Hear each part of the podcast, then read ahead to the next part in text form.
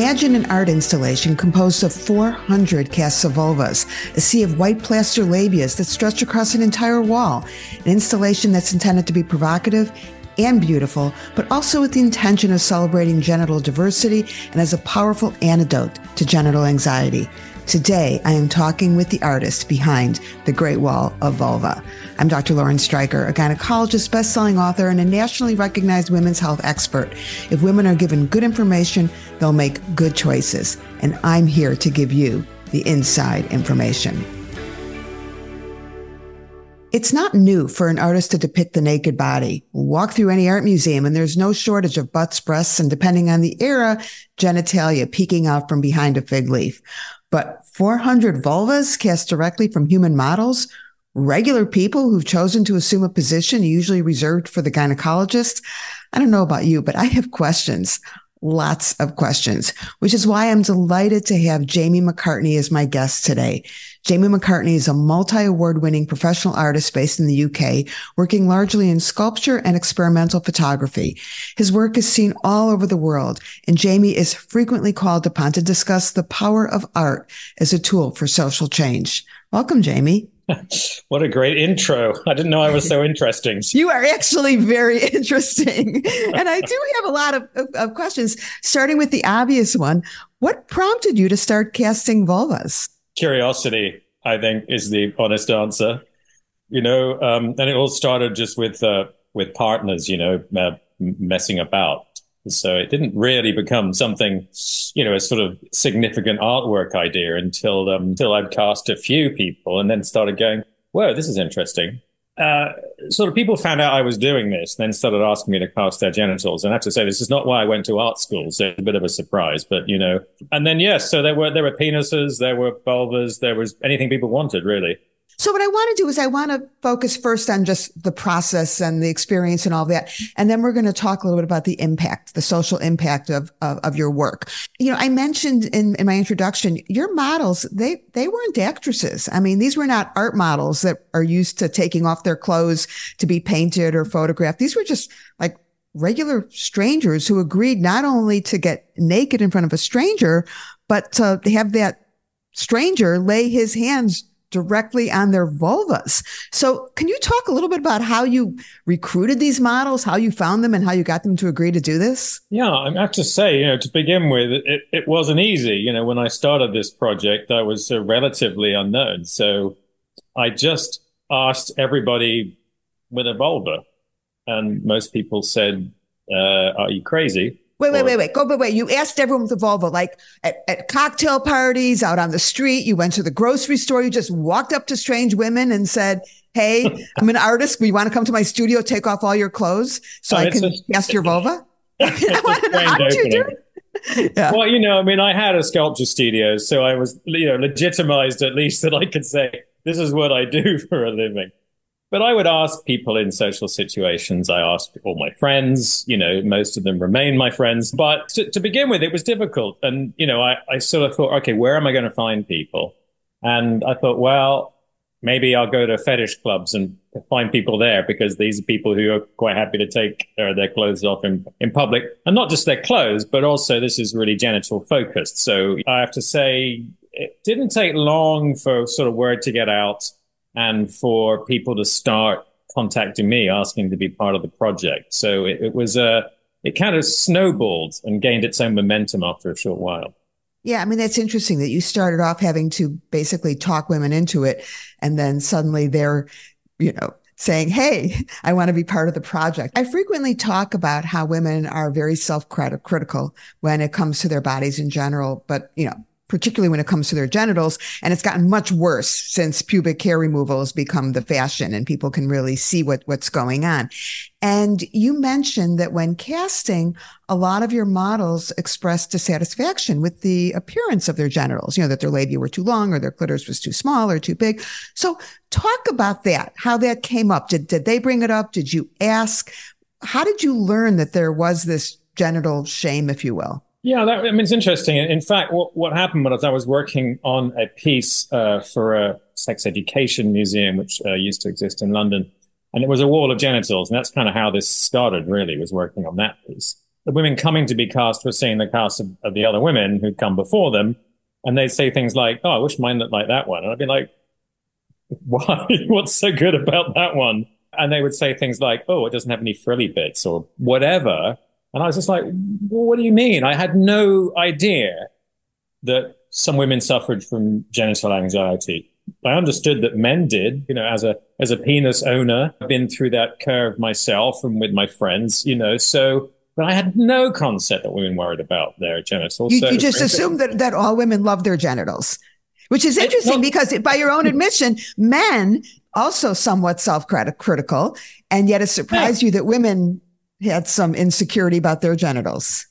It's it had never been expressed to me, so I just wasn't maybe, maybe I, it's just ignorance, isn't it? Until someone tells you something, you, you just don't know. It's, it's, it's true of everything. And then, you know, because I'm kind of a socio-political artist, when I find something that I find is interesting, when I think, hmm, okay, that's interesting. Let me find out more about this. I started realize I started doing some research and discovered that labiaplasty surgeries were the fastest growing cosmetic surgery in the UK. And I was just like, well, that's interesting.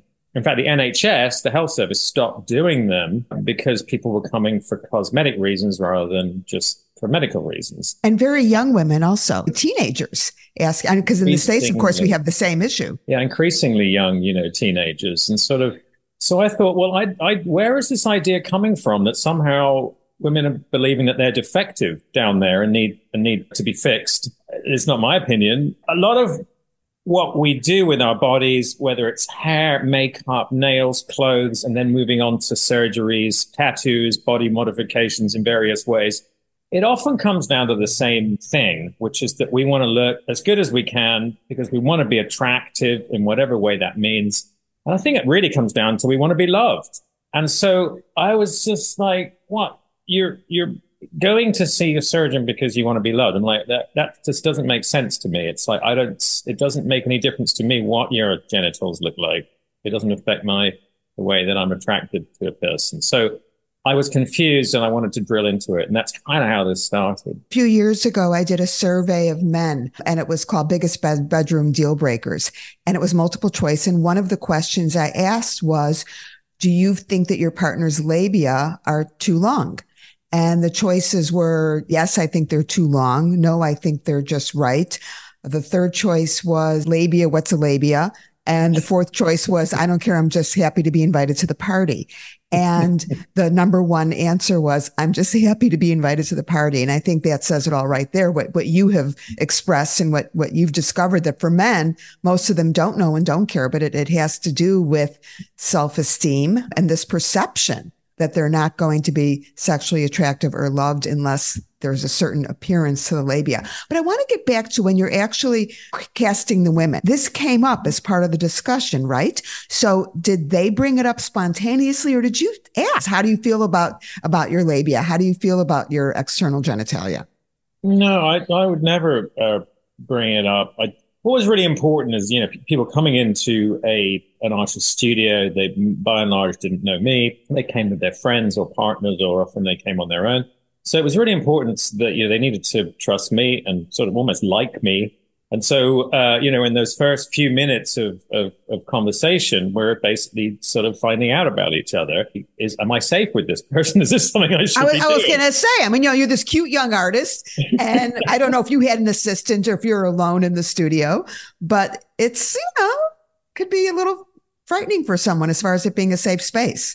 Well, exactly. So it was very important to make it a safe space. And there was a very clear, model release that they had to sign so they could be very aware what was going to happen, et cetera, et cetera. So by the time we got into the studio, uh, people had already spent some time with me and were like confident because at any point they could say, no, I don't want to do this.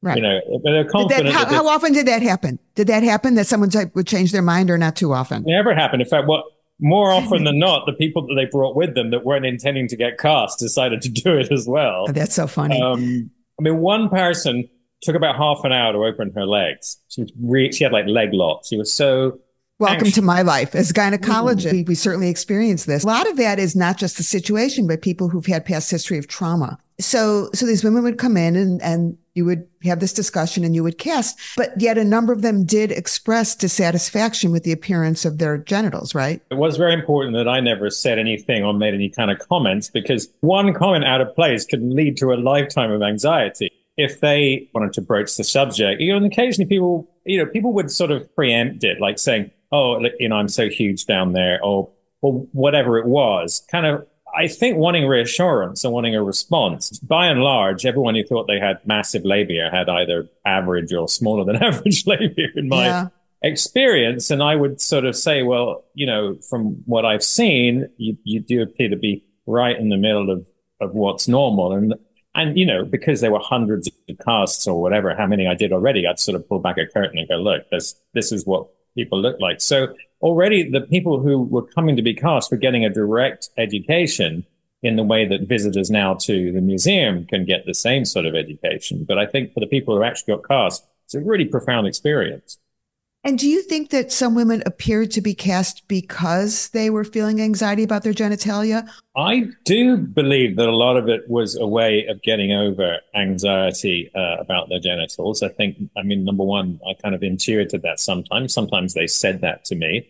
But also in, in my own experience, uh, modeling nude for other, artists was also, if you like, a, a way of challenging myself to to get completely naked in front of a, a stranger and see what that feels like. And my experience was that having done it after a few seconds, you're like, well, that happened.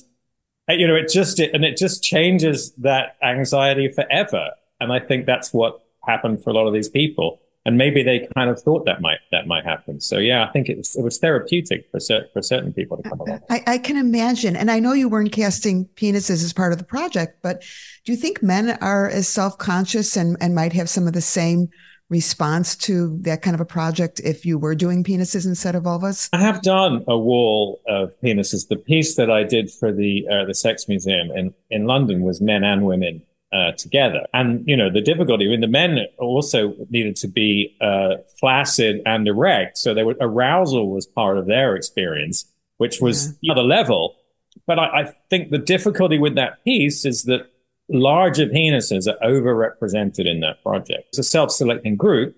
Uh, men they're proud of their penises. They want to show it yeah, to the world. They wanted yeah. to get out their schlongs, you know, and and, yeah. and so it was really it's really hard to get to get men who are kind of smaller than average to come and be cast. And it, has been a, I've wanted to do more of these, but it's been a problem. And the last thing I want to do is produce work which champions larger penises because it, they do exactly the opposite of what I'm trying to do with the work. So it's sort of a, it's a bit of a fail in that in that regard. I mean, obviously, there's a lot of different motivations why a woman might choose to do this. One of them being to get past that that self shame, if you will.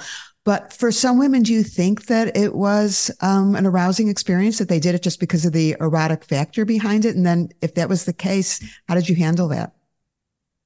Yeah, um, definitely that was the case on occasions. Uh, I wasn't always aware that this was the case. you know, I found out later um, you know, because I asked uh, all the women who participated to write about their experience in order to to do the book. That now, that's a book. Oh, is that in the book? I know that we're going to talk yeah, about yeah. So about more than oh, there's more than hundred stories of, of the women who participated. And I was a bit shocked to read some of the motivations. I, uh, can you share one story now, just as a teaser for some of the stories in the book? You know, people have just said, you know, I just came to get my jollies. I thought it would be exciting to get my genitals out, you know, and just it was literally just a, a, a, a sexual uh, fantasy being uh, kind of lived out in my studio.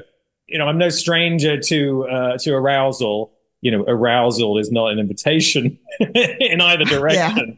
Yeah. you know, right. and it was just important to separate. You know that that this because arousal can, can, can be completely unintentional Right. You know, we're not always, uh, you know, in, in, control of that. So it's not like, um, you know, people would, would, were necessarily becoming aroused deliberately, although I, I that definitely Or that they'd anticipated that they would be aroused. They might have been surprised by the fact that they found it to be an arousing, exciting, sexually exciting experience, even though that was not the intent. No, and, I, and the workshop is not the sexiest place, let me tell you. So I know, bright. Well, we're we're going to talk about the process, the the bright lights and the plaster and all that. But you know, but before we get to that, as a gynecologist, obviously I've seen thousands of vulvas in my lifetime. Yet when I saw the wall for the first time, I was I was struck just by the beauty of, of the work and, and photos don't do it justice. You kind of need to be really have the, the in-person impact.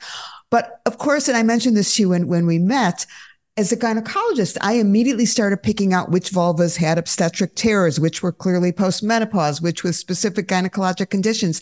Part of the beauty of this work is the incredible range of vulvas that were included. I mean, it wasn't like you were casting porn actresses with a very specific look, you know, the perception of what an attractive vulva is.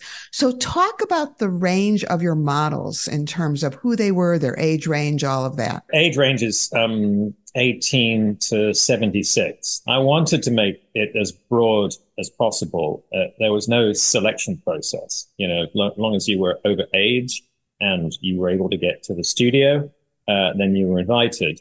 When once more and more people found out about this, people with particular gynecological uh, problems who felt that it would be important to be representative of that condition sort of came deliberately because they thought that that should be included. So I didn't really seek out anything in particular because you have to understand, I didn't know that much about women's genitals when I started this project. Most men do not. Most women don't, for that matter, quite frankly. We're going to talk about the education go. value. Yeah. I, I mean, I know I liked them, but that was as far as it went, pretty much. Yeah. So, you know, it was like, it was an education uh, for me. And when I realized that there was, you know, a lot of very personal reasons why people might want to participate. There had, I mean, there was lichen sclerosis, uh, there was uh, radical uh, vulvectomy after cancer treatments, radiation treatments. I mean, I saw it all on the wall. Right. You know, for me, it was like a little bit of a, a gynecologic textbook. And uh, well, there you go. I mean, that's great. I mean, it's great that it's kind of that it has that as well for people who are as experienced professionals as you are. That it's still kind of interesting in that way. But I, I, think it was uh, really because it was a self-selecting group. A lot of people came deliberately because they felt that it was a condition they wanted to to highlight to other people. Before we get to the impact, I, I do want to talk about just the specific process because I know people will be curious. And of course, on your website, thegreatwallofvulva.com, you you have photos of, of the process. But could you just describe what would happen when after she signed the release and you talked to the woman and all of that, and then she would essentially assume the position that one would for a gynecologic exam. So what happened after that? What would you do? Basically, they would um, get onto what we, you know, hilariously called the casting couch. And they would. Uh, I love that the casting couch. And you had a, you had a, um, a background in film also, didn't you? Yeah. Yes. Yeah. yeah I worked yeah. in the film industry for years. Yeah. So yeah. kind of that was kind of the joke late, later iterations of the couch, I actually put a mirror on the ceiling and an angled mirror so they, from their position, they could see exactly what I was doing and sort of see their own vulva as well, just kind of pretty, uh, pretty clearly that the angle of the mirror was deliberate. So uh, it helped. Did you? Was that something you thought of, or did a woman suggest that? Because we do that in the office. We give women mirrors, and they're very often like surprised and a little bit put off because women, you know, guys can see their penis easily, but of course, women can't see their own vulvas. So I think that was brilliant. But um, did you come up with that yourself, or did a woman suggest it? Yeah, it was. It was. It was suggested. So I'm like, yeah, I'll, I'll, that's a good idea. I'll take that one. You know, so yeah. no, I can't claim credit for everything, much as I'd like to. um, so people would come and they, you know, they basically assume the sort of frog position. They were able, I mean, you have to di- realize I was dealing with people with lots of different abilities. You know, someone like one of the the older people uh, needed help getting up onto the couch and certainly couldn't really open her legs very wide. So get basically try, try to get a consistent position, I think was important. And then I would mix up my stuff. Now, I, what I use to make the mold is the same stuff dentists use to make a mold inside of your mouth. It's a standard body casting material called alginate, and it's it's sort of a seaweed based compound. So you mix that with water, and it forms a sort of a blue goo, uh, and then that literally needs to be manually applied to to the vulva. And this is where the hair situation is becomes interesting. You know, people have commented that hey, there's no hair on visible on. Yeah, on I noticed that. I, I, I commented that when I saw. It. It's like where'd the hair go? Yeah, so it, you can't really cast hair. If you tried to cast my face, I would just be stuck in the mold. just because of that. Well, people, well, this is a podcast, so people can't see your face, but you have right, a beard okay. and a mustache. A beard. Sorry. Yeah. yeah. So I have quite a pronounced beard, and it would just get, you know. So I would have to, if I were going to cast my face or any hair, it needs to be flattened down smooth so that, that the hair doesn't lift up and get trapped in the mold. So um, any any hair would be smoothed down first with Nivea and in fact, out of the 400 casts in the wall, 80 of them have visible hair, but you have to go up close to uh, to see it. So we kind of prepare, put this Nivea on that acts as a mold release, and then literally smear on the blue goo, which sets in about two minutes. Uh, and on top of that is a layer of plaster bandage, like uh, people might use to, you know, they used to use it for setting broken bones, same stuff, plaster of Paris. And that sets in another few minutes and the whole thing comes off together. And that's the mold. That point, the woman is liberated from the experience. And I have to go and that's when the work begins, really, is going off to make the cast from the mold and then all the processes it took to get to being part of the wall. Yeah, it's a fascinating process. I, I, want to talk about the impact of your work, first starting from an educational point of view. And it was also a bit of an education for you, as, as you mentioned. And originally, uh, it was called the the Great Wall of Vagina, not the Great Wall of Vulva. So talk about your personal education and when that change came about. For for a long time, the the artwork had a working title: "Design a Vagina." Three words.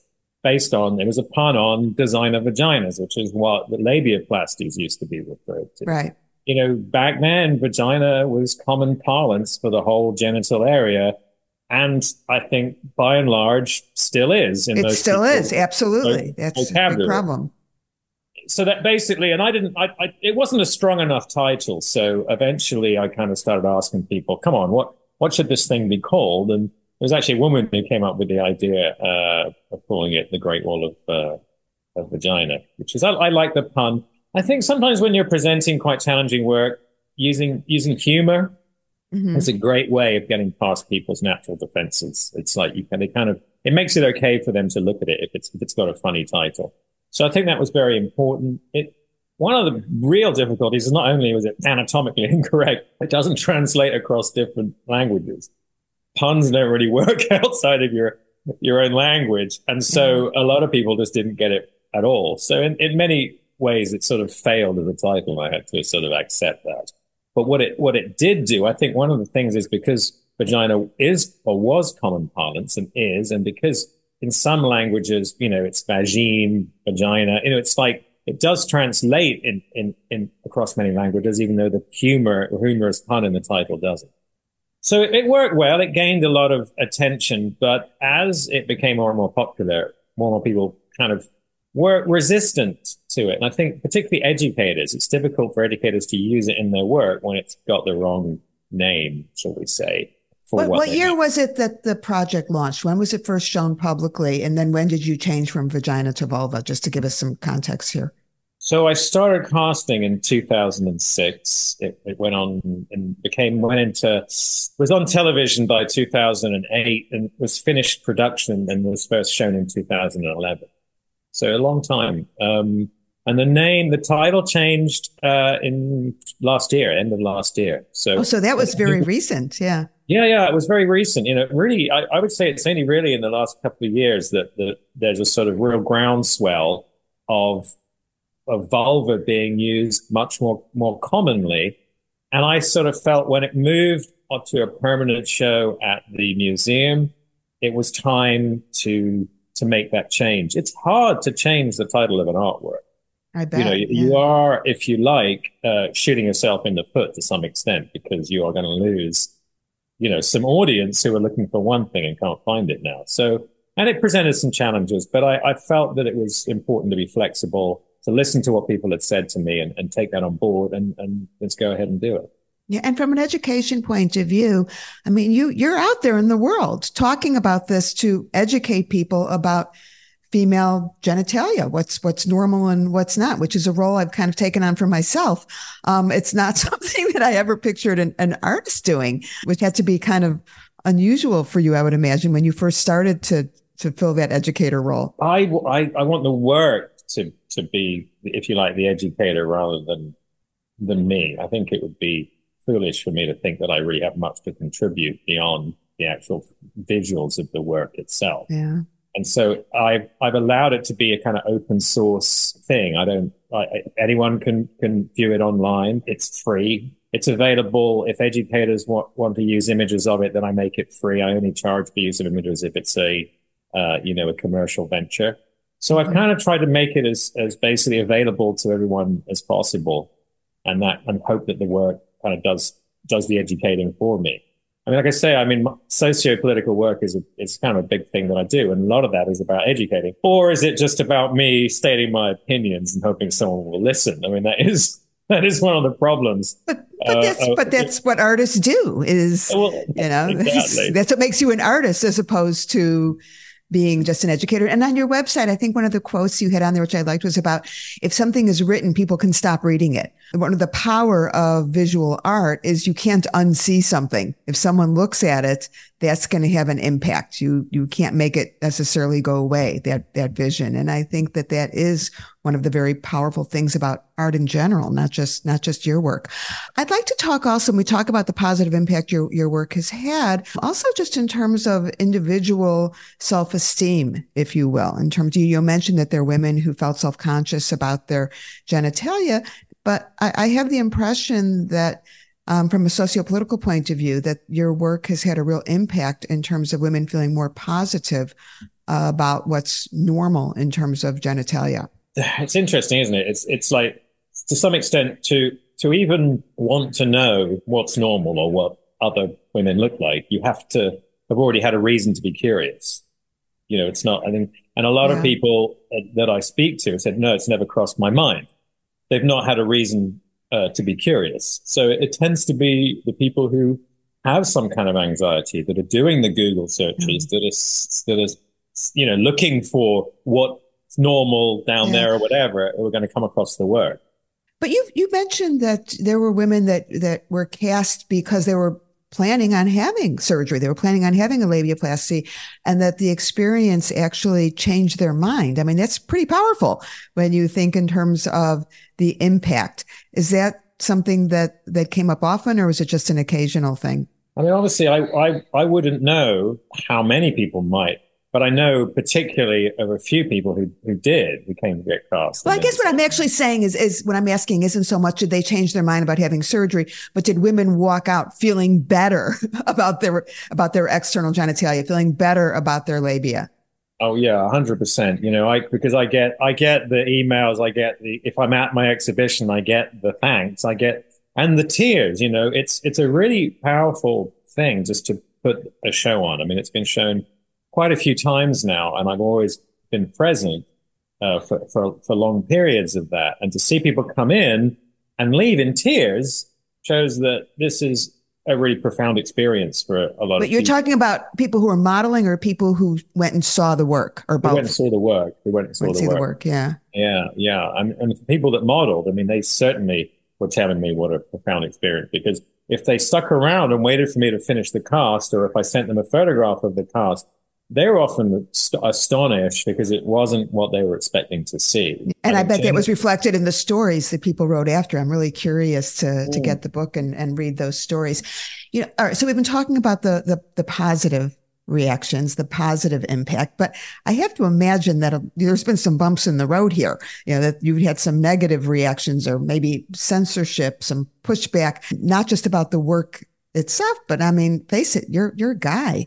So were there women who objected to the fact that the artist behind this work was not a vulva owner? It's interesting. You know, I think that when I started the project, term the male gaze, if you like, was not really was not really popular, shall we say. The the sort of idea that some that there was something negative about, you know, men being involved in this kind of work. So I didn't uh, have any concept that I was doing something that would upset people.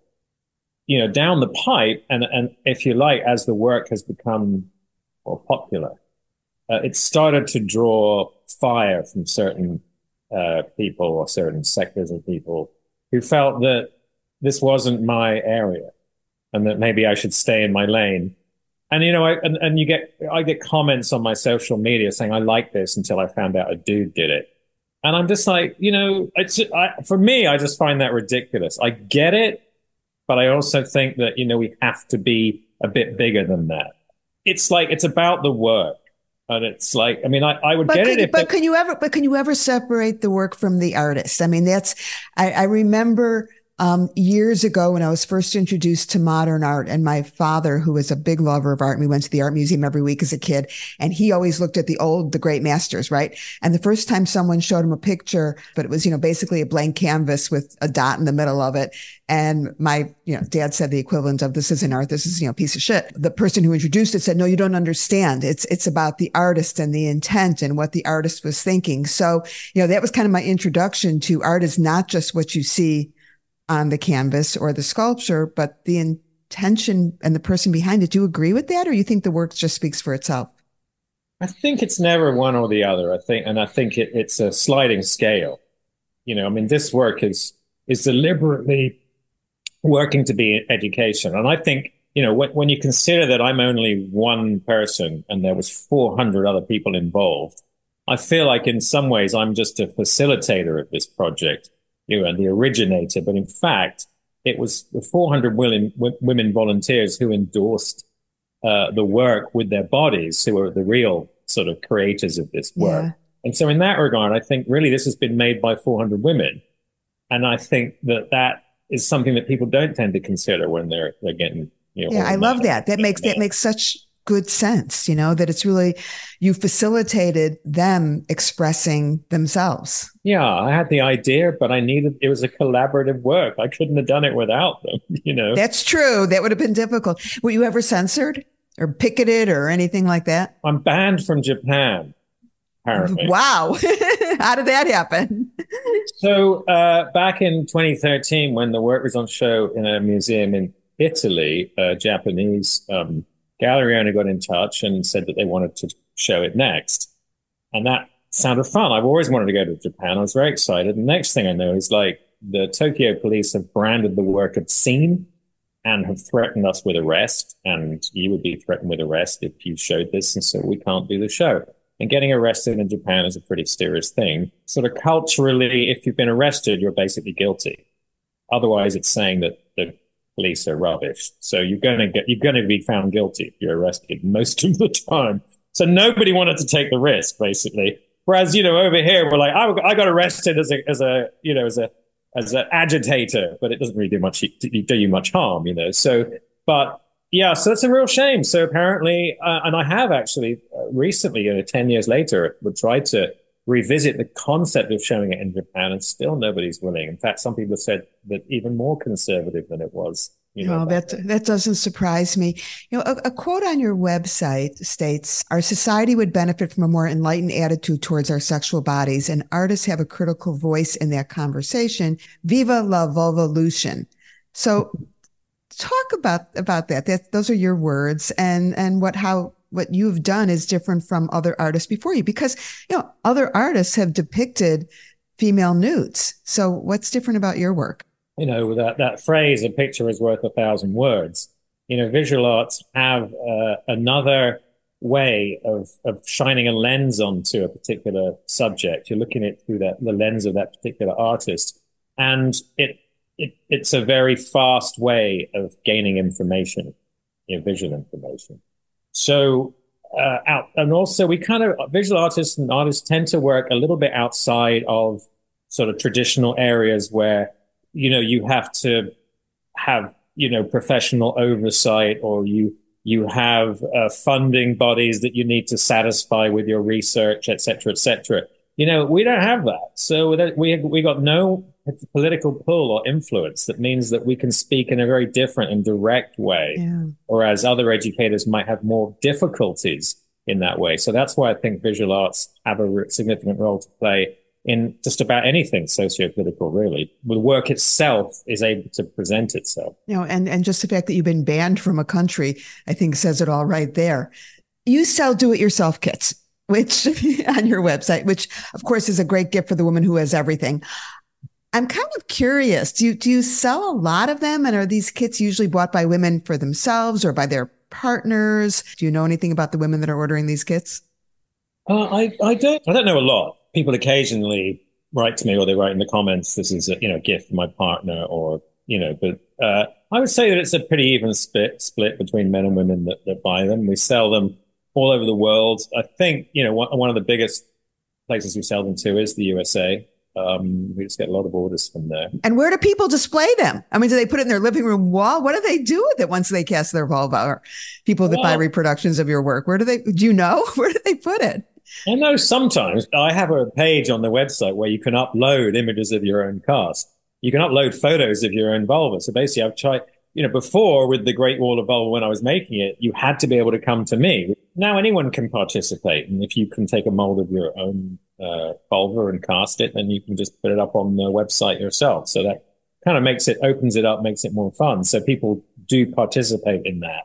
So I find out kind of, they, they say kind of what they were doing with it. Um, I think you have to split it into two parts. There's the doing of it, and then there's the results of it. So for a lot of people, just doing it is an entertainment in itself. You know what the result. So they're not necessarily going to display it. They just want to yeah. have the experience of casting their vulva, and then they put it in a drawer and take it out on occasion.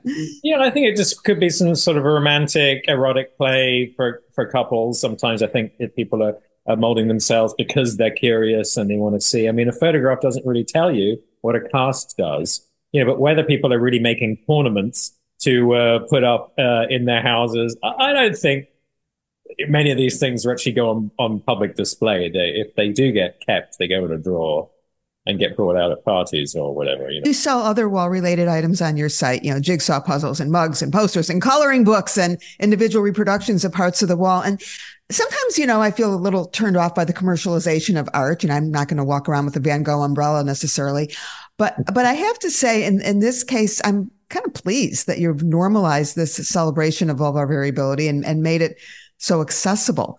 I think everyone should have a great wall of vulva book on their coffee table, just saying. But I also think, yeah, yes, I mean, you deserve to make a living and you have to make money and, and I, you know, celebrate that and support that. But I think it's also important to, to point out that unlike a lot of other artists, your work is completely self-funded. You know, there, you're not getting grants from art institutions and government to do your vulva art. That's right. Yeah. I, you know, self, the self-funding model is insane. I mean, it's not a great business move, but I don't think that it would have got made if I'd waited around to try to attract people into an idea, uh, funders to an idea that actually was very off the wall. I did seek funding from one organization uh, and they were very interested, but they said, because you've already started it, we can't help you fund it. I'm like, ah. Oh, so no, the whole thing was self funded. In the end, I sold shares in it before things like Kickstarter and, you know, those kind of things existed. I, I had the idea to, to, to crowd fund part of it. So there were shareholders in the work. And should I ever sell it, they will all benefit massively. So in the end, I did, I ran out of money. I needed funds to get this thing made. And that's, that's how it happened. So yeah, in relation to the, the merchandising, it is a way of clawing back some of the cost of production. But I was very sensitive about it. It actually took a while before I decided to try to make money from it because I didn't feel good about it. I didn't want people to think that I just got them in to be cast to be some sort of commercial exercise for me. So it is a delicate thing when you're, you know, commercializing your work, particularly when you're talking about 400 people's bodies. So, you yeah. know, well, and there's a difference also between having your vulva as part of an art installation versus having a reproduction of your vulva sold to the general public. I would imagine some women are saying, wait a minute, you're selling my vulva and making money from my vulvas? Nobody has ever expressed any um, dissatisfaction or resistance. Or demanded a share of the profits and saying, you know, I want to get, you know, for 50% of, of every one of my vulvas that's in someone else's living room. Can you imagine the administration itself? I you know? can't. Well, you know, a lot of the women are shareholders in the in the project. You know, everyone was invited to to become a shareholder if they wanted to. So, um, yeah, some of the, the models will will benefit very well when it sells. You know, one of the things I, I forgot to ask you before, so I want to circle back to this. You had mentioned to me that at one point you did actually try and cast vaginas, you know, internal vaginas as opposed to vulvas. Saying, just remind me, because I remember we had a conversation about this before, and I don't remember what you said about the vagina casts. Well, it was. I mean, it's much more difficult. Um, but and to begin with, it was it was you know sort of how am I going to go about this? I actually sought some. Uh, I found a woman, a researcher who was molding uh, vaginas internally and I actually contacted them, and they offered me some advice on how they went about it. But for me, what I was trying to do was not just cast the inside of the vagina, but also the vulva as well. So the whole thing is connected into one piece. And I've been doing that successfully. I cast them in glass. It's a whole series called Internal Affairs. You know, I do love my puns. And uh, yeah, you, you you can see them. Uh, you can see them on my personal website. Are they? I don't think they're on the Great Wall of Vulva website. No, I, we'll put all that in the program notes because I actually did not know that you had another website with your other works, which brings me to my next question. What what's next? What's next for Jamie McCartney as far as projects and and this very creative mind of yours? Where where are you going? So uh, that's you know it's interesting. And one of the things about doing what I do, and a lot of the projects I work on are very long outcome projects. So some of them can take years, if not decades. So there's always lots of things that are next. So, I mean, for instance, I am trying to mold someone, a vulva from a woman from every country in the world. I think that would just be interesting conceptually. It's quite interesting, but also I'd love to meet someone from every country in the world. So that's fun for me. Every state in the USA is another one. But moving on from vulvas, I'm actually collecting sand or soil from every country in the world for a big project that I'm doing. Okay, no, wait, wait, wait does this just give you an excuse to travel and then write it off as a business expense or? Of course. I mean you know being a life being an artist is a lifestyle business. Don't let anyone fool you. You know so I, yes i get to travel a lot. It's fantastic. But most of the time people are actually sending me samples uh, through the mail. So i'm collecting that's not that. nearly as much fun. I'm just it's not just nearly saying. as much fun but i know i can't go to every country. And you know there's a carbon footprint to consider you know I'm starting to use the train a lot more in my travels. So you know, I love taking trains. I'm. Yeah. I used to have a terrible fear of flying. I've pretty much gotten over it unless it's turbulent. But I took trains all the time, and I loved it. You know, you have a nice bottle of wine. You look out the window. You really feel like you're traveling. You're looking into people's backyards. It's it's really a phenomenal experience that I think most people don't take advantage of anymore. No, people, you know, I mean, I, I even like the old Amtrak, you know, I've been around uh, and uh, I quite enjoy it. So, but yeah, there's the one food really is, the food is terrible. Let's just be honest. The food is bring terrible. Your, yeah, bring your own food. Bring you your own food. Bring your own food. Bring your own food. Get on the double decker train and just look out the window and enjoy yourself. Go, you know, especially in wine country in California, mm-hmm. all that beautiful. I think the one the one project that I'm trying to progress at the moment, which I your your listeners may find interesting, is it's a concept for a Holocaust memorial that I'm working on. And again, you know, I'm not Jewish. People might say stay in your lane, but if artists only ever made art about themselves, it would be pretty dull, right? You know, so no, I'm I'm with you on that. You don't have to be Italian to make great Italian food. There you, you go. Learn, you can learn about other people's cultures and appreciate it and participate without it being your background. Yeah, I mean, I, I grew up with surrogate parents who were Polish Jews. Uh, one of them's entire family was killed at Auschwitz, and so it's been a part of my experience and DNA, if you like, my whole life. And I really feel the pull to make this project. It's a really interesting concept. It involves um, molding and casting. It, it has a lot of parallels to some of the other work that I've done. And uh, I'm sort of in that, you know, making the right connections well, funding stage of the project right now. Yeah. What are you molding and casting for the Holocaust Project? Oh, all right. I'll just have to wait on that one. Yeah as you know, I'm on the Kinsey Institute Advisory Board, and that's when I met you. It was during a this board meeting in Miami uh, when I saw the wall in the museum, and and we had our conversation then. How long is the work going to be in Miami, and where is it going next? So it's scheduled to be in Miami for three years from last December, so until December 2025, I believe. So it's going to be there for a long time. So this is good news for people in the States to Miami. And I will put the exact location in, in the program notes. Where is it going after that? I have no plans for it, uh, where it might go after that. Uh, you know, I'm, I'm kind of hoping the museum will like, would, would want to retain it and it just become a permanent part of their collection. But that's, uh, I guess that's for down the pipe once, uh, you know, maybe in a couple, you know, next year when they're thinking about we want to keep it. I think uh, it's certainly been a really interesting piece for them to have. And not just judging from yeah. the feedback, people in Miami are loving it. And it's such a tourist destination, but it does open the doors for lots of people from lots of places to see yeah. it there. So I think it's a great location. But when, when I saw the work, I, I was there as part of a board event, but I went back a couple of days later because um, I wanted to take my time and look at some of the other works in the museum. And so I had the experience of seeing the Great Wall of Vulva with just people off the street, basically. And just to stand there and watch them was fascinating.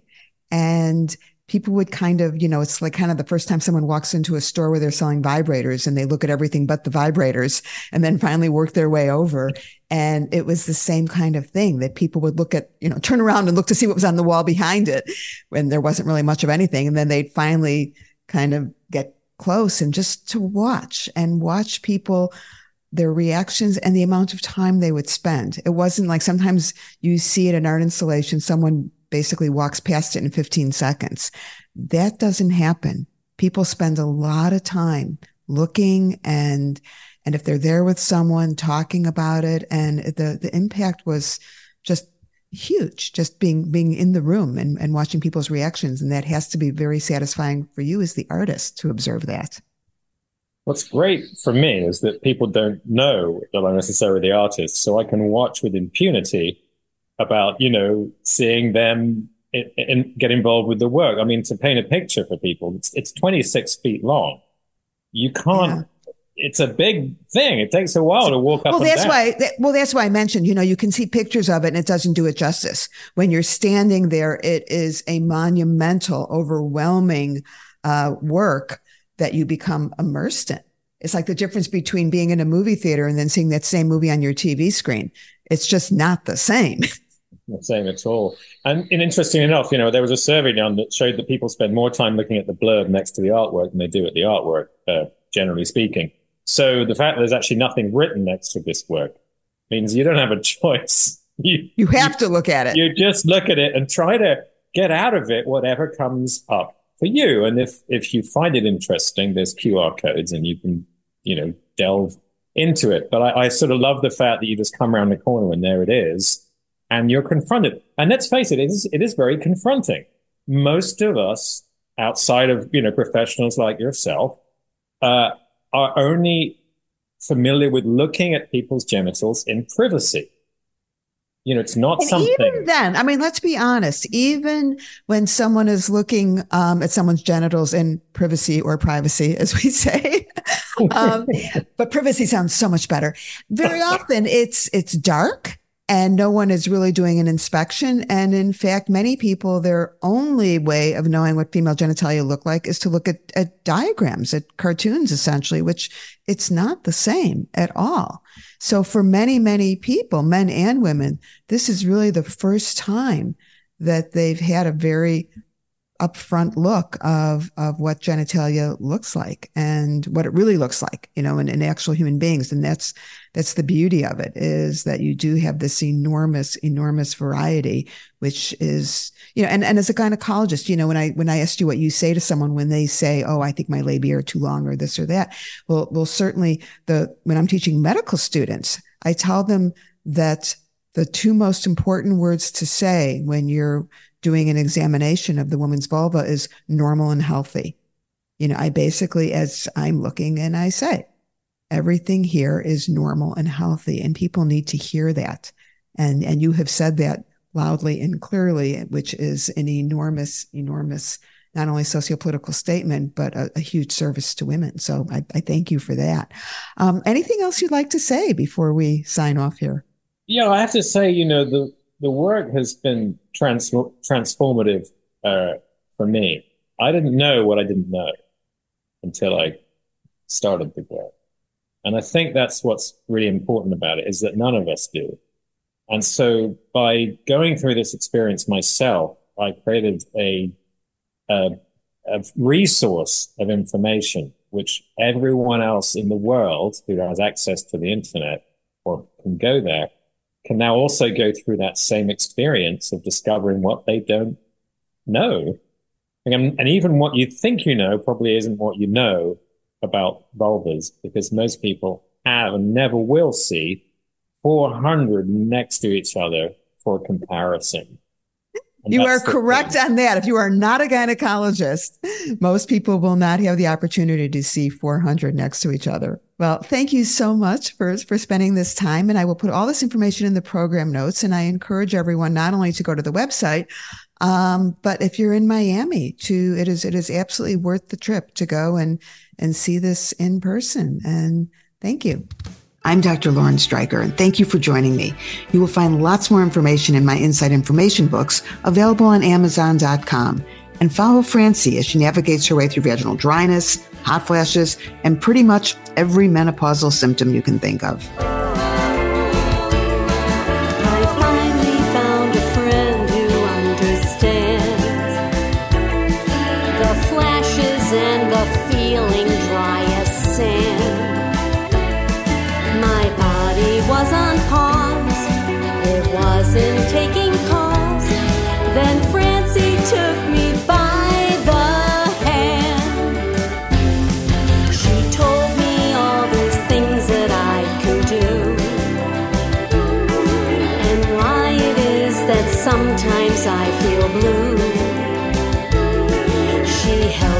See the light. Now I'm sleeping through the night. I find